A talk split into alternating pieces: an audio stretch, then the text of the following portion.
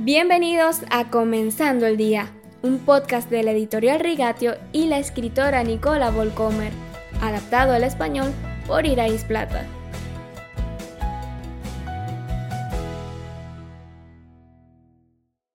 Es muy divertido rastrear los pecados de nuestros semejantes, ¿no crees? Qué fácil me es calumniar el egoísmo de los demás que el mío propio. Me da una sensación de superioridad. Estoy bien porque los demás están mucho peor. Esto es una forma de navegar en nuestra propia culpa. Mientras el otro sea aún más culpable, puedo jactarme de mi virtud.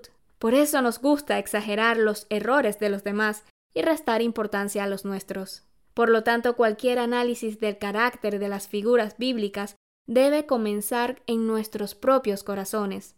Desafortunadamente es allí donde se sienta el jefe narcisista con quien tratamos más seguido, nosotros mismos. Solo podemos juzgar en la medida en que nos dejamos juzgar, según Mateo 7.2. Este juego de trasladar nuestra pecaminosidad a los demás comenzó con Adán y Eva. La mujer tiene la culpa, la serpiente tiene la culpa. El antídoto es una simple oración que abre la puerta de nuevo a Dios. Oh Dios, ten compasión de mí, que soy pecador, como clama el recaudador de impuestos en Lucas 18:13 la confesión de que nunca podré llegar a ser santo por mi cuenta, que mi egoísmo no me hace apto para nada más que la eternidad sin Dios. No, no he matado a nadie, ni he robado nada, ni he cometido adulterio. Pero mis pensamientos, mis motivos, la preocupación por mis propios intereses, la pereza, las mentiras, los pensamientos críticos sobre los demás. Para ser honesta, la lista es interminable. Todo lo negativo que arroja nuestra alma es, en última instancia, nuestro intento de ser Dios nosotros mismos.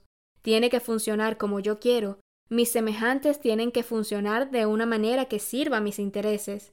Pero esto es tan estúpido. Quien quiere ser Dios mismo, en última instancia, no se sirve a sí mismo, sino al enemigo de Dios, a Satanás. Es la misma falacia que usó la serpiente para atrapar a Adán y Eva.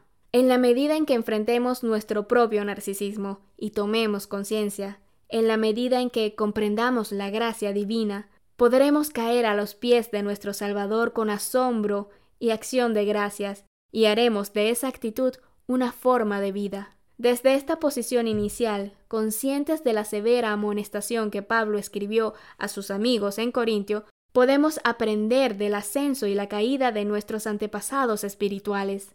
Por lo tanto, si alguien piensa que está firme, tenga cuidado de no caer. Primera de Corintios capítulo 10 versículo 12. Te dejo el Salmo 139 versículo 23 como oración para hoy. Examíname, oh Dios, y sondea mi corazón. Ponme a prueba y sondea mis pensamientos.